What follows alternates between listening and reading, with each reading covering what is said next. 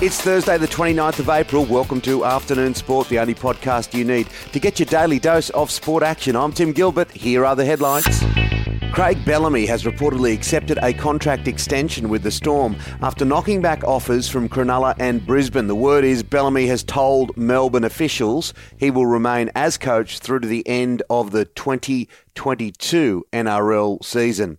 Now, in a move straight out of the movie The Castle, Eddie McGuire has suggested he and David Koch go to the federal court to settle their dispute surrounding the jumper worn by Port Adelaide in the AFL. Now, Eddie says only Collingwood should wear the black and white stripes, while Kochie, the president of the Port Adelaide Football Club, has given the AFL a public bake, with the league still yet to give a ruling on the Powers' request to wear the traditional black and white prison bar Guernsey for the round eight showdown against the Crows.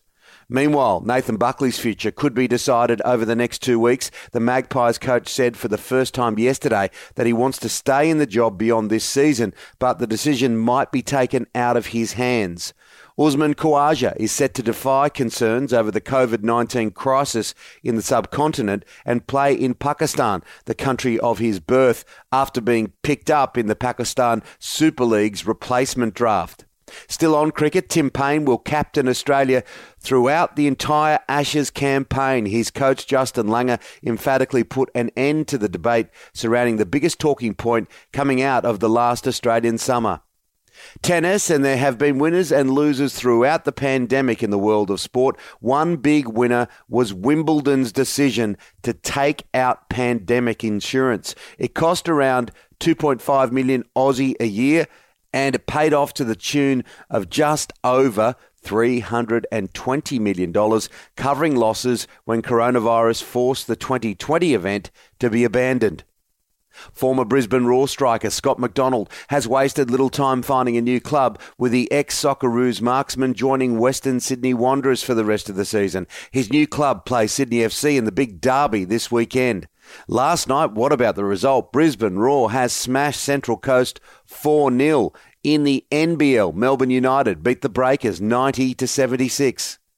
And finally, in motorsport, Daniel Ricciardo has received public support from his McLaren boss over the public tongue lashing the Aussie star gave Formula One officials this month. Ricciardo admitted he may have gone overboard in his criticism of F1's decision to highlight major crashes last season, but is adamant it's wrong to glorify the sport's most frightening moments. That's it for the afternoon sport headlines. Make sure to join us for our deep dive show, released in the afternoon, Monday to Friday, where I'm joined by my co host and former Australian cricketer, Shane Lee. Today, joining us from India, former cricket star, now commentator Brett Lee, and NRL player manager Steve Gillis. Follow us on your podcast app now so you don't miss it.